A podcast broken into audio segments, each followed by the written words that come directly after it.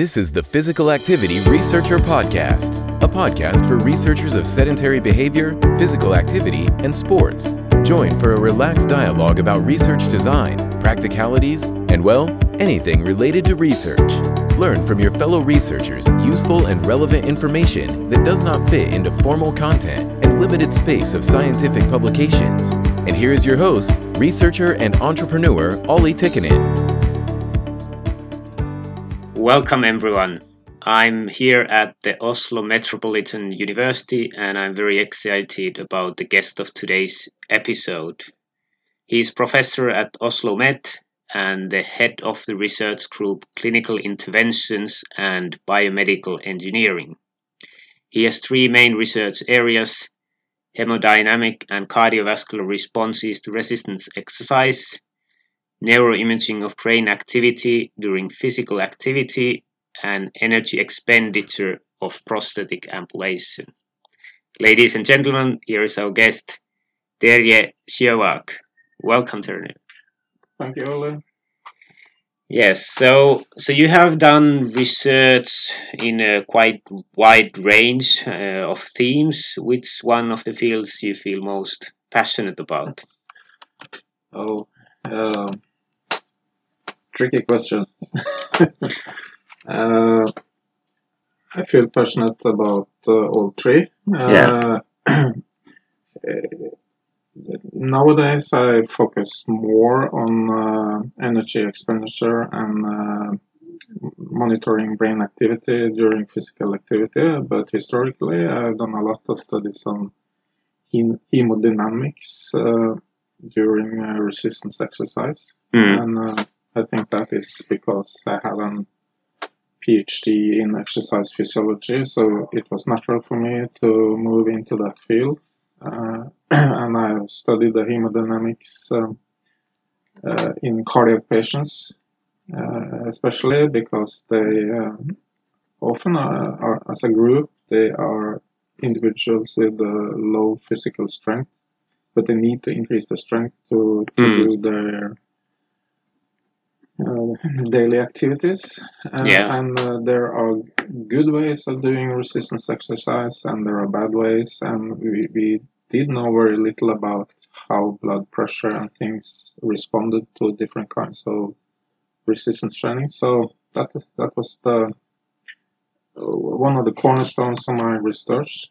But uh, lately, with the onset of more wearable devices, we have moved a little bit more into the field of of uh, monitoring energy expenditure and uh, and then uh, uh, monitoring brain activity. Mm. Yeah, yeah.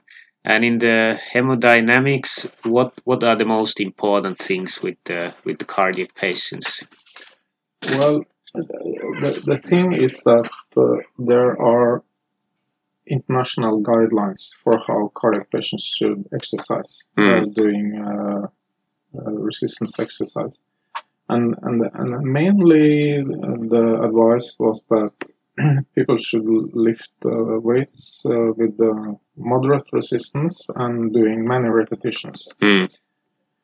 for example, 40 to 60 percent of their maximum capacity and lifting 13, 14, 15 repetitions. Mm. Uh, when we started our investigation, we saw that if people follow these uh, these recommendations, they in fact have a higher blood pressure than if they lift much heavier weights but Mm. with fewer repetitions. Uh, so our research uh, showed that uh, the blood pressure increases by the number of repetitions and is less related to, to, to the actual weight that you are lifting. All right. That's actually quite counterintuitive because if, Yeah. if you put a lot of weight, you kind of even feel feel the pressure. I think. Yeah, uh, you can do that, uh, but the trick is to avoid what we call the Valsalva Mhm. maneuver, which is uh, holding your breath during lifting. Yeah. So if you breathe with an open mouth uh, during both uh, uh, the lifting phase and the lowering phase uh, of, the exercise, your, your blood pressure will not increase. uh, as much as if you uh, hold your breath. hmm So, uh, so that is one way of controlling the blood pressure, and also that if you do, even if you do heavy lifting, uh, but for example four, five, six reps, your blood Mm. pressure will not uh, have the time to increase uh, Ah. to to to the levels we see if you lift, for example, fifteen repetitions. Okay, that's actually quite interesting. And when you do the Valsalva maneuver, is it that it supports your uh, torso to keep the position? Does it cause any problems if you keep breathing? That can you actually support your body? Yeah, I think you can. Maybe not uh, for all exercises. Uh, for example, if you do uh, different uh, resistance exercises sitting in a chair, for example, like knee extension, leg Mm. press, uh, shoulder press, biceps curls, things like that. There's no problem with uh, because you get the support from the apparatus. Mm, But you, if you do more free exercises like uh, uh, squats and uh, things like that, you, you will feel the need to stabilize a little bit. mm, Uh, but uh, then you're p- perhaps moving into another type of people than we have investigated. Uh, Mm. Not many cardiac patients do heavy squats. yeah, yeah, I, I can see that. Yeah, and if you lift really, really heavy, for example, testing uh, your maximum strength and so on, there will always be some Valsalva maneuver, even if you try to avoid it. So yeah, Mm, but but you know the the, the cardiovascular system is built to to withstand uh, very high blood pressures. So for a normal, healthy being, there is no problem with with a higher blood pressure Mm. that you encounter during these kind of exercises. yeah, so basically, you would recommend doing the movements while sitting, that you don't need to support your body as much. Yeah, at least for uh, for patients and for people that are a little bit un, unaccustomed to resistance training, it's always wise to have some uh, machine training before you move into free free weights, perhaps. Mm, yeah, yeah, and then you can more easily concentrate, keep breathing when when Yes, No need there are fewer distractions. Yeah, yeah, I can see that. And is there an effect of working overhead? Is it different for your blood pressure that if you keep your arms over your head? Yeah, uh, I haven't done a lot of research on that, uh, but uh, I would guess uh, any uh, kind of overhead work will increase your blood pressure. Mm, Uh, Yeah. So, but interesting research question though. yeah, yeah. And what what is kind of the safe limit with the cardiac patients? How high can the blood pressure go? Is there some guideline rule of thumb that it should go over something? Well, it may relate to what kind of cardiac disease you have. Mm, Uh, if you have uh, what I have investigated is the response in people with, for example, uh, uh, uh, a bypass uh, operation uh, and things like that. mm, Uh, they can easily tolerate uh, blood pressures that uh, healthy people uh, Mm. encounter.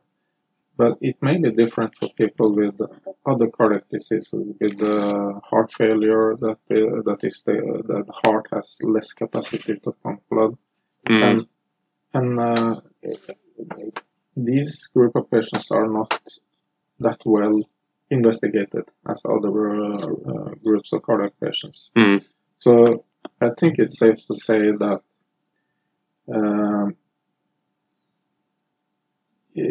you have to consult your uh, physician before doing this. Uh, uh, and uh, but for people with uh, uh, with uh, which are treated and uh, back to normal life uh, and uh, on medications and have had their bypass operation and everything is working smooth. Uh, there is no um, real worry uh, for them not to participate in, uh, in resistance training. Mm, yeah, yeah.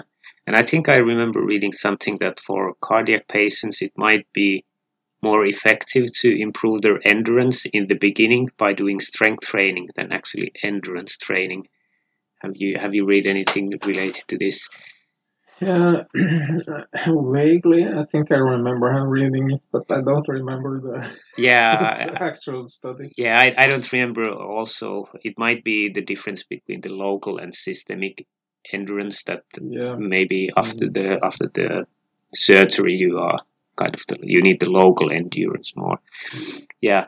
So are are you still doing some studies with this hemodynamics or is this from the past mainly? No, I'm writing up a publication now, uh, or or in fact two. Uh, one on a study on uh, on the post-exercise uh, response uh, uh, to to exercise on, blood pressure. Uh, and the other study is uh, a continuation of, of the of our previous work on uh, hemodynamics during resistance training, Yeah. uh, where I've looked at what is the blood pressure when you lift a weight, uh, a heavy weight uh, uh, with with the Valsalva maneuver, and then what is the blood pressure if you do it without the Valsalva maneuver. Mm, And Yeah. I've done this uh, in a group of patients doing lifting heavy weights and also the same with lifting more moderate weights. yeah. So, so I can compare the different uh, resistance levels uh, with and without the Valsalva maneuvers. Yeah, yeah, yeah. Interesting. So, if we go to your other field of research, uh, the energy en- expenditure of prosthetic ambulation, uh, why is it important to study the energy expenditure in these people? Well, first of all, they have uh, lost a leg uh, and they have uh, difficulty moving around. Mm. And basically, they need to learn to walk again. Mm, Um, they have to learn to use uh, uh, prostheses that don't give them any uh, kinesthetic feedback from the ground. So, mm, so everything is very different, and uh, there is a great interest in the community about. Well, everybody say that uh, people with uh, lower limb amputation they have a higher energy expenditure, uh, and coming from the, my background of exercise physiology, I was very intrigued by this and Mm. wondering why is it so that. Uh, uh, their energy expenditure is higher, or is it higher? mm, Uh, that was the first target of investigations. Uh, and behind all this is the fact that all these people with a lower limb amputation say that the ability to move around and uh, do some physical activity and be in the nature is very important for their uh, mental health. mm, So, so, so then it's important to find out what are the obstacles in daily life for for these people that uh, stop them from being physically physically active. Is it the prosthesis? Is it that uh, they are in low uh, physical conditions, or is it some other factor mm. that uh, that could explain uh, the, their energy expenditure. Yeah, yeah. And so you said that people think that it's higher. Have you have you measured and have you noticed that it's actually higher, or is it uh, depending on the individual, or how, how does it go? Well, this is a little bit tricky question because it depends your angle of uh, of view here. Yeah. But typically in the clinical literature, you see that uh, everybody almost reported that uh, energy expenditure in uh, lower limb amputees is higher Mm, than people with uh, uh, two intact legs. yeah. Uh, but then they look at a figure which is called walking economy. Mm, And walking economy is having the oxygen uptake and divide it on the walking speed. Mm. So then you get the oxygen uptake per meter traveled. Mm. But when you break down the numbers, you can see that the actual, uh, if a lower limb amputee and a healthy person walk at their self-selected speed, Yeah. uh, the people, the speed Yeah. that they uh, normally choose without uh, having to hurry or do anything specific, you see that the, their oxygen uptake is uh, similar. Mm. Let's say it's 15 milliliters per kilo per, Mm. per, per minute. Yeah. But what you also observe is that their self-selected speed is very different. Yeah. A lower amputee could have, for example, walking speed of one meter per second, Yeah. uh, and a healthy person could have, for example, 1.4 meters per second. And if you have then the same oxygen uptake and divide it on different speeds, Mm. this will affect the walking economy.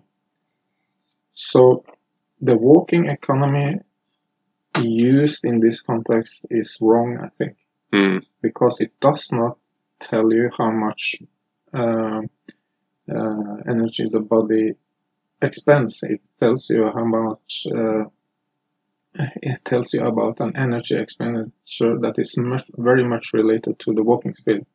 Mm. So you need to find another variable that is more independent of walking speed to, to give a true estimate of what is the energy expenditure during uh, prosthetic ambulation. Mm.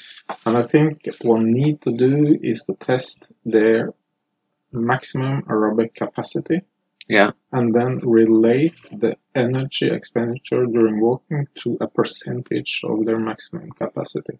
Mm. Then you can also compare different groups and uh, different persons because you have uh, the relative intensity. Yeah. So, Yeah. so that has been the focus for G4 papers uh, to to dig into this and uh, try to look at energy expenditure from a new angle for, for, for this group of patients. Okay, let's get back to that in a moment and hear a few words from our sponsors. This podcast is sponsored by Fibion, a research device that has been shown to be valid in tracking sitting, standing, physical activity, and energy expenditure. Furthermore, Fibion has been shown to be valid categorizing physical activity into light, moderate, and vigorous intensity. Get scientific validation and learn more about Fibion at fibion.com/research. And and how how does it affect that you don't have the proprioception, you don't have the feedback uh, coming coming? So how how does it Mm. affect the walking? Uh, Yeah, that uh, observation. Uh, uh, well, well, we did some observations when we did these energy expenditure studies, and uh, we saw that people with lower limb amputation they need to orientate themselves in the room much more than people with two intact legs mm, meaning that they use their sight a lot more. They have to scan the room or the, the surroundings if, if there are obstacles so they can prepare better for what is um, coming towards them. mm, Uh, and uh, this then started, uh, in fact, the research field with uh, neuroimaging yeah. because me and my colleagues we noticed that uh, when people with lower limb, uh, lower limb amputation uh, just did ordinary walking, and they had them to look away from uh, from uh, from the floor, Yeah. then the uh, the balance got worse. Yeah. So it made us think that uh, uh, eyesight was very important for maintaining balance Yeah. because they, they, they cannot uh, feel the kinesthetic feedback from, from the ground Yeah. and orientate through that. Yeah. So then I was thinking, how could we possibly investigate what is going on in the brain Yeah. uh, in free moving uh, people? Yeah. And uh, this then uh, started this um, research uh, interest we have with looking at uh, uh, brain activity during Mm. prosthetic ambulation. Yeah. And so so basically they don't get any proprioceptive feedback. And do you think they might walk with the stiffer legs? Like i think older people because their reaction times are, are longer they usually start to co-activate their muscles that they don't need to respond that they go a little bit stiffer. Do you do you know if this happens also with the amputees I'm not sure. I haven't done any EMG studies on, on these people, but uh, they walk uh, they walk a little bit different Mm, uh, than uh, healthy people, uh, and uh, their stance phase on, on the healthy leg and an amputated leg is different. yeah Uh, and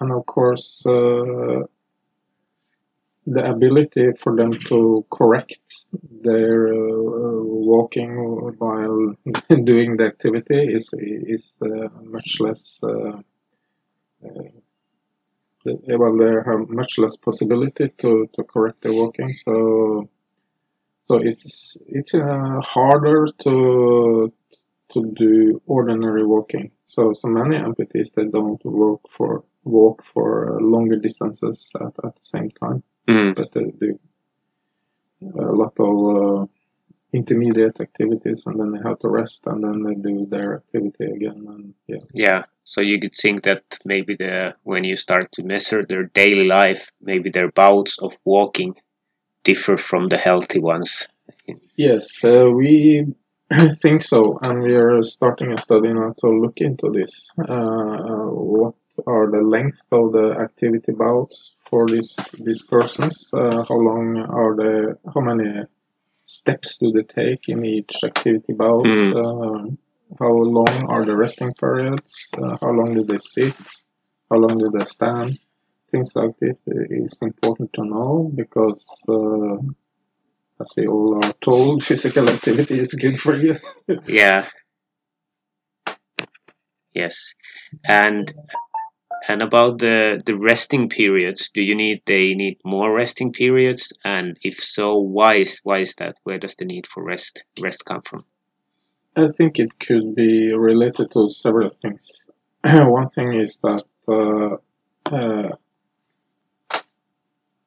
walking with a prosthesis can give you some uh, skin trouble, Mm, uh, aberrations in the skin, uh, and your amputated stump get a little bit sore. mm, Uh, so that reason alone, you, you need to to take off the prosthesis, for example, and, and rest a little bit. yeah Uh, and of course, uh, uh, the fitting of the prosthesis uh, to to to the actual remaining leg is also very important. And if that fitting is not good, it could affect uh, uh, about how you walk and how stressful it is to walk. And uh, not everybody get uh, the best fit that is possible. Yeah. So uh, there are maybe several reasons because they, uh, uh, or, or why they need to rest a lot. But but also, I think uh, looking at some of the previous studies we have done, we see that maximum aerobic capacity of this group of uh, person is very low. mm, So maybe in the range of 25 to 30 milliliters, milliliters per kilo per minute. yeah And this means that doing activities of daily life will tax your maximum capacity much more than a person with a higher VO2 max. mm, So if you constantly are are uh, doing activities that are close to your maximum capacity, Yeah. you of course get more tired. Yeah, yeah, naturally so. So basically, you said that probably the bouts of walking are different, and this is usually because of the fitting and the soreness in the in the stump. So, do you think you could see actually something valuable of how well it fits if you actually measure their daily life and their the longest activity bouts or something you start to look the activity more closely do you think it would tell something about the success of the fit or, or so on? Yeah i believe so. Uh, and uh, I, am not a prosthetic en uh, engineer uh, but i know there is a lot of uh, adjustments to be, to be made for fitting the prosthesis mm. properly and what we call the alignment, for example, uh, how the, the lower leg orientates to to to, to the knee joint, uh, mm. uh, which is an, uh, often then an electronic or hydraulic uh, knee joint. It's also a major player into this game. Mm. So uh, you could easily think that, for example, if if your prosthesis is not properly aligned, yeah. Uh, the effort of walking will feel very much higher, and then of course you will, will not feel uh, the urgency to to to walk as much as uh, as before. Yeah, yeah, I can see that. And what what do you think are the the factors mainly preventing physical activity with this group of people? Like well, one thing is that several activities become much more troublesome to do. For example, cycling. Mm. Uh, you, you can have your specific cycling prosthesis. Yeah. Uh, uh, but if you don't, you have maybe have a problem with uh, when you pull your leg upwards on, on the pedal. Mm. That, that the uh, fitting may be a little bit uh, loosened uh, by yeah. repetitive work. Uh, and there is the problem with the sweating, for example, inside the stump, yeah. and things like that. And swimming gets more difficult because you know only have one leg for propulsion. Mm. so, so there are some things that people maybe have enjoyed to do, but it becomes much more difficult. So, but but of course there are other activities that could replace these kinds of activities. Mm. And for example, doing uh, exercise in a rowing machine, yeah, would be uh, beneficial, I think. Yeah. Uh, then you can sit down and uh, do most of the work uh, with your upper body, and uh, but also get some legwork. Yeah, and and how how do you see the importance of of daily physical activity measurements to to measure the progress of rehabilitation? I think uh, it's very important that this patient group get uh, feedback, mm. uh, personalized uh, feedback on uh, how they're doing, because many of them are well many of the elderly uh, lower limb amputees uh, are amputated because they have some vascular disease, mm. and diabetes, and things like that. And for prevention of further disease and also for improving the, the quality of life, uh, it's important that they are, have some level of physical activity. Mm. Uh, but uh, you know, every, everybody needs some kind of motivation. And some people are very self-motivated, but other people need some input to, to for example, do their exercises and, and do them properly. Mm. So I think uh, a system that could give some more or less instant feedback to to a patient group that tells them uh, about if they reached their activity goal or not would be uh, very beneficial. And I think uh, with today's technology, we are uh, closing in on that target because devices are getting smaller and better and more accurate. Mm. And uh, software is also getting better in analyzing this, this data. Yeah, yeah. And and do you think there's more importance for avoidance of sedentary behavior or promotion of light physical activity or moderate to vigorous intensity activity in these groups? Uh, I recently just observed that there's a new study out from Norwegian School of Sports Science. Uh, I'm one of the uh, writers there, uh, argumenting that uh, uh, moderate and, and vigorous, fair, fairly light physical Yeah. activity was very important for for uh, for uh, for health.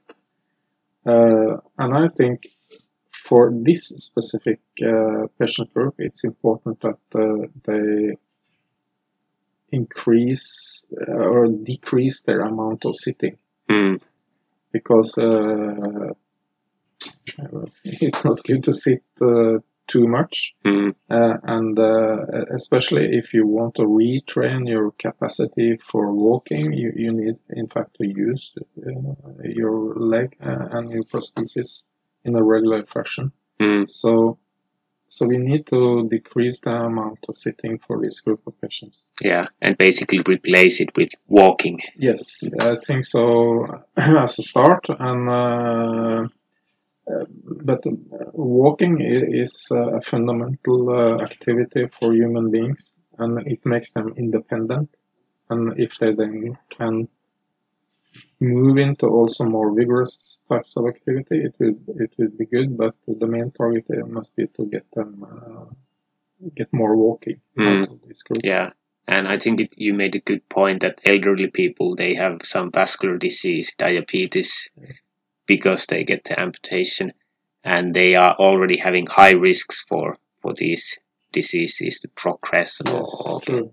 yeah so it's even more important the activity for them and and i heard you said something earlier when we discussed that you had some special tests for amputees that you did the number eight and and walking with the tray could you tell us a little bit more about those Yes, th- these uh, these are some tests we have used to investigate the brain responses of, uh, of this patient group. Yeah. Uh, we have then a devi- device which we call uh, a functional near infrared spectroscopy, Mm. uh, which looks like uh, a, a cap which you place on the head. And on this cap we have some uh, optical uh, sensors. Yeah. And these optical sensors uh, allow optodes which we call them they send out near infrared light. Mhm. Uh, and uh, near infrared light has the capacity to to penetrate biological uh, tissue without doing any uh, damage or harm Yeah. so this light travels into the brain and uh, where it meets hemoglobin. And depending on if hemoglobin is oxygenated or not oxygenated, uh, the hemoglobin absorb this near infrared light differently. So, so based on this and some clever calculations, we can look at uh, how much um, activity there are in specific brain regions. yeah And uh, with that background, we had some tests that challenged the, the walking capacity of the lower limb amputees. They had to walk in a first in a figure of eight, yeah. Uh, and uh, this may sound trivial, but uh, in fact, for an amputee, it's it's difficult because you have to shift your balance from from your healthy side to, to the amputated side, and you uh, in one turn you have the uh, prosthesis on the inside of, of the swing, and uh, on another turn you have it on the outside. Mm. So, so there's a lot of challenge on doing this this figure of eight. And then the second level of this test was that they still walked in a figure of eight pattern, but in addition they carried a tray with two glasses of water. Yeah. And uh, when you have carry a tray, you will no longer see your moving legs. yeah Uh, so that adds difficulty. So so the hypothesis was that this would uh, cause increased uh, attentional demand Mm. on, on doing this walking task. And the third and the most challenging uh, situation was that we placed uh, a lot of uh, foam mats on the floor with uh, which had some uneven uh, structure to it. So the people had to walk in a figure of eight on these uh, foam mats, which Mm. soft and forgiving, and uh, uh, keeping balance is even more difficult than in the previous conditions. So then we monitored the brain activity during these three uh, challenging conditions Yeah. uh, in a group of low limb amputees and compared it to, to, to healthy persons. Yeah. Yeah. And we see that then the, the attentional demand, the, the amount of uh, activity in the, especially in the prefrontal frontal cortex, Yeah. is much higher in, in the lower limb amputees than in the healthy controls. Yeah. So basically, they have the tray, and there was two glasses of water. Yeah. So that also increases that you need to balance the tray, not only yourself, right? Yes, correct. So so that that increases the demands for the brain, but you compare it with the healthy, and it was Yeah. even even higher than Yeah, so so with, with the tray you have more like a dual task situation. Yeah, Yeah. yeah. And how do you see this? I was actually uh, interviewing Timo Rantalainen earlier in the podcast, and he was saying this dual task that it's it's quite an effective way of detecting Parkinson's disease in the early early states or Alzheimer's. I I might make a mistake here, but that you it's too much uh, for your brain to be calculating, for example, backwards and walking well. So, do you see any this kind of effects with your your patient groups? Have you noticed? Yes, so we, we see that uh, they have increased uh, frontal brain activity, uh, meaning that they need to concentrate more Mm, in, in doing these tasks. And uh, this may add to the feeling of fatigue when these people walk because there is a lot of brain activity uh, uh, during walking, which Mm. and walking is an activity that people uh, regard as uh, easy. mm, Uh, but uh, for this group of person, it may be much harder because uh, uh, there's a lot more to watch out for. Their, Yeah, their, yeah. balance, their their stance, their uh, are there obstacles there? Are there uh, dual task situations? For example, is the phone ringing? Do I need to pick it up from my, from my pocket? Uh, mm, and you, you can see that for yourself if you walk on the street and your mobile phone, phone calls and you pick it up and start to talk, you automatically be, begin to walk slower. Yeah, yeah, yeah, So, so there is a lot of uh, things for the brain to to to, to process when we have these Yeah. dual tasks. yeah. So for them, it needs more conscious thought to be walking, and it might be mentally fatiguing in the, in the end. yes, that also. Yeah, and if, if we go to this neuroimaging you are using, how how easy is it, it, it is to use with the cap? And uh, I, I haven't tried this this technology myself. Well, the technology has made great advances during only the last five, six, seven years. so now uh, the system is uh, portable, of course. It's Mm. wi- wireless. It's battery driven. So in, in uh, fact, you have a cap on your head Yeah. uh, with these optodes, and you have a, a, a belt with a box, and you connect these optodes to, to this box, uh, which records all the signals. Yeah. Uh, and then you can uh, walk around and do your thing. Yeah. Uh, and uh, study then uh, brain activity during any kind of physical activity. Oh, well, almost any kind.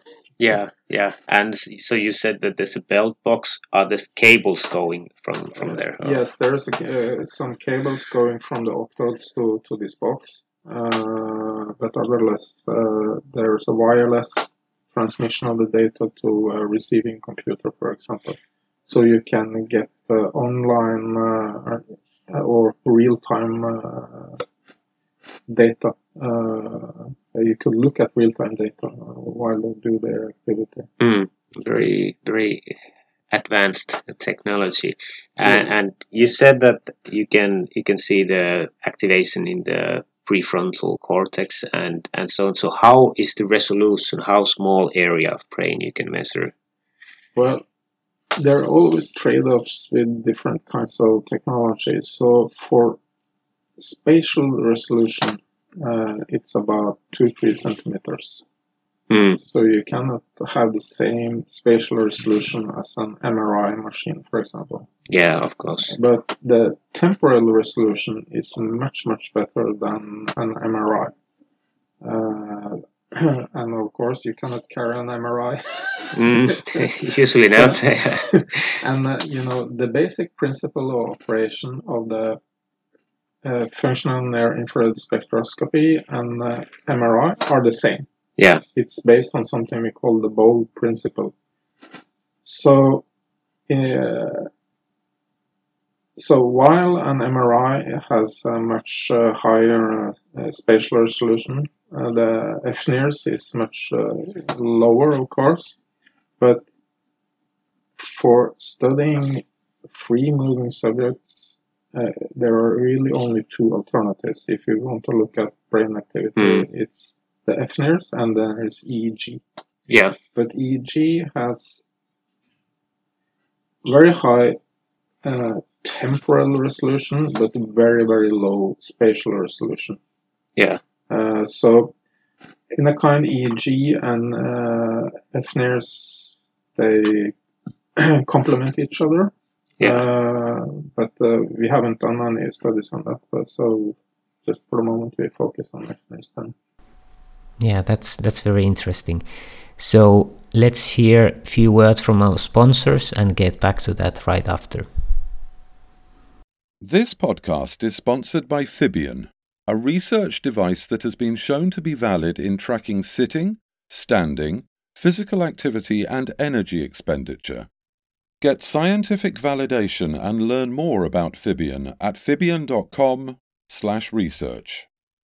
So that's a, that's a practical. What kind of applications you would see in your field and in other fields? Like where where would you see this giving the greatest I think advantage? Yeah, I think within neu- neurorehabilitation, for example, for any kind of neuro- neurodegenerative disease, this would be a very good instrument to, to use, both in uh, multiple sclerosis, in Parkinson, in Alzheimer, uh, and in stroke patients, Hmm.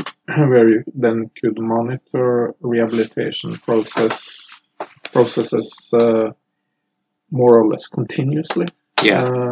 Uh, and, and look, for example, if uh, how well is there any neuroplasticity going on? Uh, how is the relearning process uh, going on?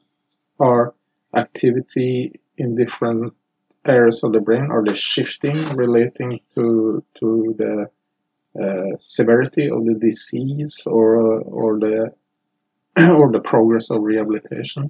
These are, I think, important questions we could start uh, answering using this technique. Yeah. And are other researchers looking this or Yeah, yeah, you know, the number of publication on FNIRS is increasing exponentially. yeah. Uh, so there is a lot of research on, on all these areas, but I think uh, s- still there are very few people focusing on the group of lower limb amputees. So, Mm. so there are only a few groups worldwide that use this instrument for, for this group. Yeah, yeah. So basically, if somebody is writing uh, funding applications, there was just good, Oh, yeah. good tip how to use FNIRS with different Yeah, patient that's- groups. So maybe you want to Yeah. see from there. And and how is the how is the price of the device? Like uh, a ballpark figure? How how much does it cost? Well, uh, you can go from anywhere from uh, 100,000 Norwegians to many millions, Yeah, depending on uh, the number of channels uh, you you get. yeah, If you get a three-channel device uh, that can then look at only one specific area in the brain, Yeah. And for example, on one side of the head, you may spend 100,000 kroner. Yeah. But if you want high density recordings or uh, from the whole head, Yeah. uh, you talk many, many, many millions. Yeah. Yeah. So yeah, And we're talking about crowns, so it's about dividing with 10 to get yes, euros, yeah. dollars, pounds, Yeah. about. And and with the channels, how many channels you are having? well, uh, we have uh, different options. We have uh, one system that gives uh, around 50 channels, Yeah. or we could have uh, 20 channels de- depending on uh, the setup. Yeah. Uh, so that covers most of our work, uh, mostly. Yeah. Uh, so because we are interested in more or less in what's going on the motor cortex, the, the prefrontal cortex, and the premotor area, Mm. uh, so forth. So so that uh, with the 40, 50 channels, that's uh, sufficient for, Yeah. for now. Yeah. And can you can you choose the locations that you are measuring? Yes, you can do that. Uh, you kind of building a, a template of, which brain area you want to investigate, and Mm. you then place your optodes in a specific pattern uh, designed for investigating this area, Yeah. uh, and then uh, you can pinpoint uh, a specific location if you want to do that. Yeah. Yeah. And what do you think are the best one, best areas to look for the amputees? What what areas you are looking? Well, we have mostly been looking at prefrontal activity. Mm. because this is where decision making is uh, happening. Yeah. And uh, when you are challenging uh, this patient population with uh, different walking uh, challenges, we our hypothesis has been that uh, the attention uh, for an uh, decision making is increasing. So, Mm. so we have to investigate the prefrontal area. And also there are some technical difficulties with, for example, accessing the area uh, of the brain that controls uh, the lower leg Yeah. they, because they, they, they lie a little bit into uh, sulcus in the brain, which you call, which is on, on the top of your head. Yeah. So it, it lays a little bit folded in in this sulcus. So so it may be more difficult to get readings, good readings from that area. Yeah. But for example, we haven't done studies on that, but these FNIRs would be very suitable, for example, doing studies on uh, upper limb ac- activities because the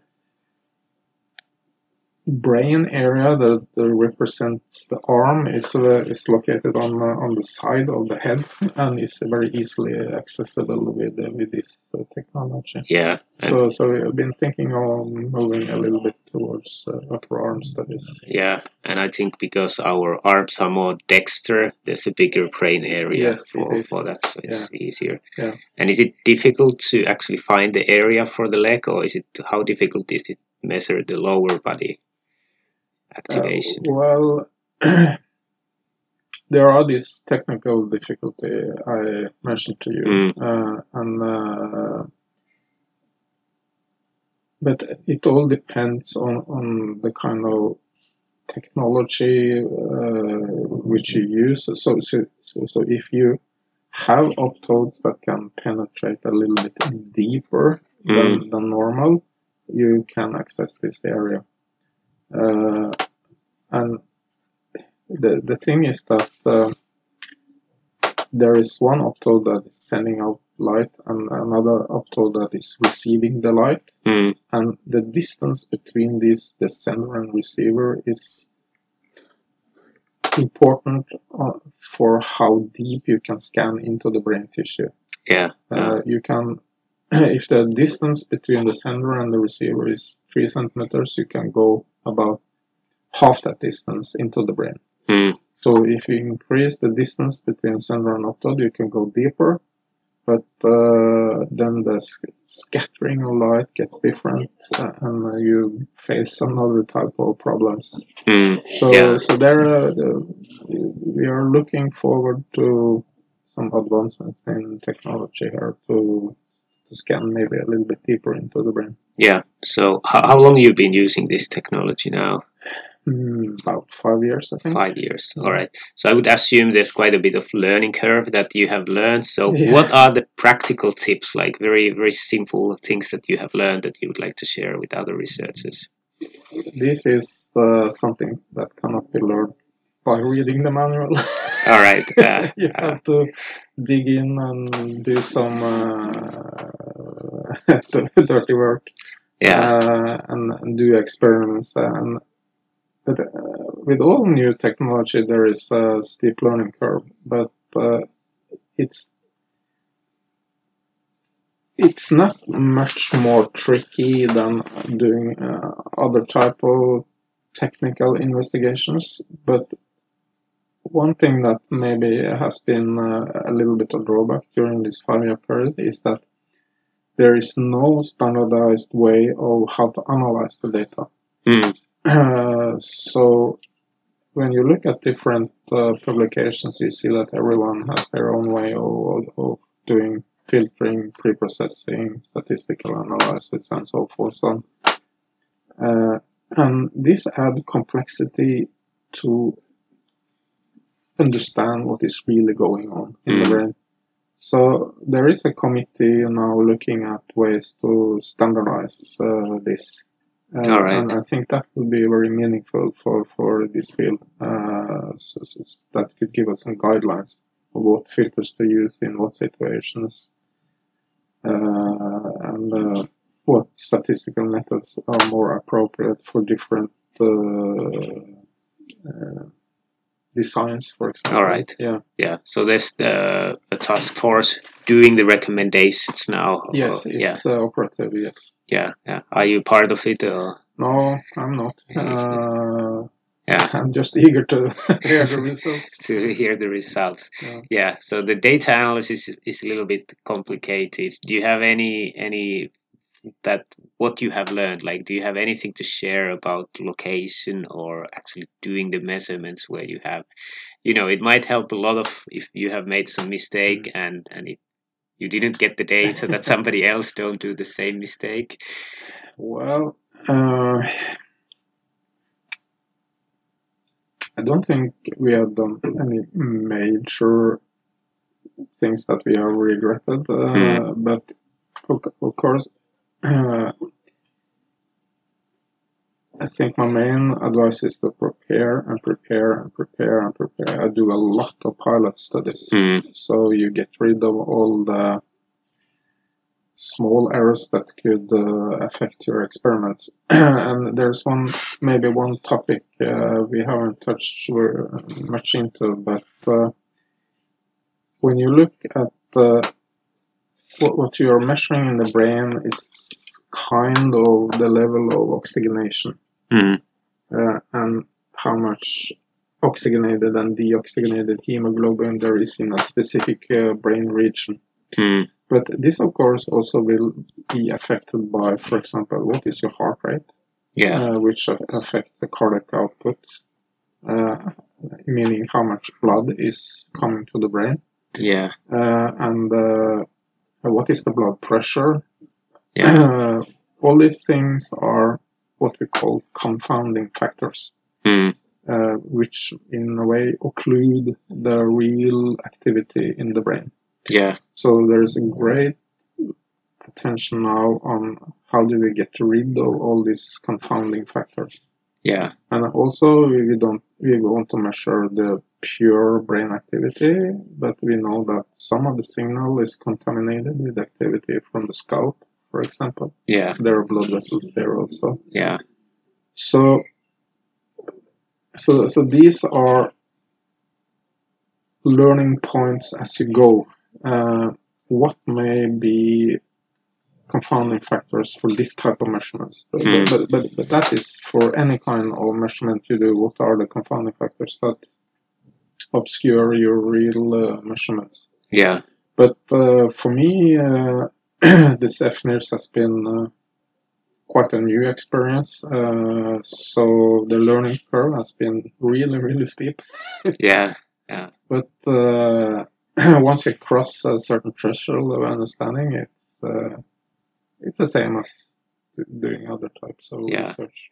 and and are you doing the measurements in the lab or are you doing it also outside of the lab with this technology? We have done uh, most measurements in the lab, uh, but we are now also preparing for uh, using the equipment in uh, in a rehabilitation center Hmm. for, for looking at uh, how uh, lower limb amputees are coping during rehabilitation. Yeah, yeah, So it's a kind of lab setting in that also, of course, but uh, uh, yeah, mostly lab and so forth. Hmm. yeah. A lot of lot of new information for me about this this technology. Yeah, we've been discussing quite a while. Is there something else you would like to discuss still?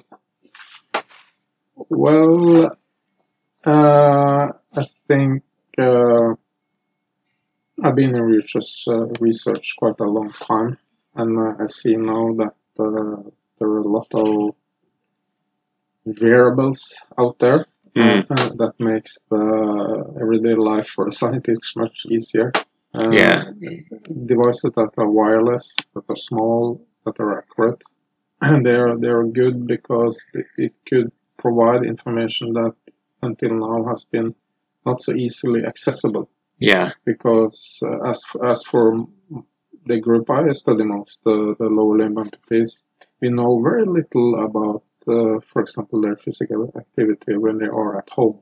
yeah, Uh, and uh, they spend um, maybe many more hours in their home than uh, people with two intact legs do. yeah, So we really need to know and understand uh, the their uh, levels of physical activity. Yeah. And uh, new devices uh, allow us to do that. yeah. What what would be your dream wearable for the rehabilitation? Yeah, the what what should it measure? What are the most important variables? Well, eh, I, think there are different answers to this. One is uh, what's most valuable to the researcher, but uh, also what's more valuable for the patient. Uh, and I think for the patients, it's it's a kind of system that gives you a, a green or le- red flag according to have you reached your target of physical activity, for example, or Mm. have you sit, been sitting too much? Uh, have you been sedentary too much? Uh, Yeah. You need to do this. You need to do, do that. Uh, things that could give this feedback. Yeah, Uh, th- that will be important for for the this uh, patient group. yeah, yeah. I see. Yeah, and from from the research point of view, what are the most important for the research in, in the rehabilitation? I think uh, we need data that are more ecological valid, meaning that they represent more what the people do in their real life and uh, not uh, reflect what they do in the lab. Mm, I think that is really important. So we need to study more the type of activity people do when they are at home or at work or at school. yeah, yeah. I see that. Yeah, it's been it's been very very nice and interesting discussions of many many different different themes. Uh, thanks a lot for being being a guest in today's episode. My pleasure. This podcast is sponsored by Fibion. Get scientific validation and learn more about Fibion at fibion.com/research. The Physical Activity Researcher podcast has created an activity tracker purchase guide for researchers. Get your free copy from the link in the podcast description. Thank you for listening to the Physical Activity Researcher Podcast.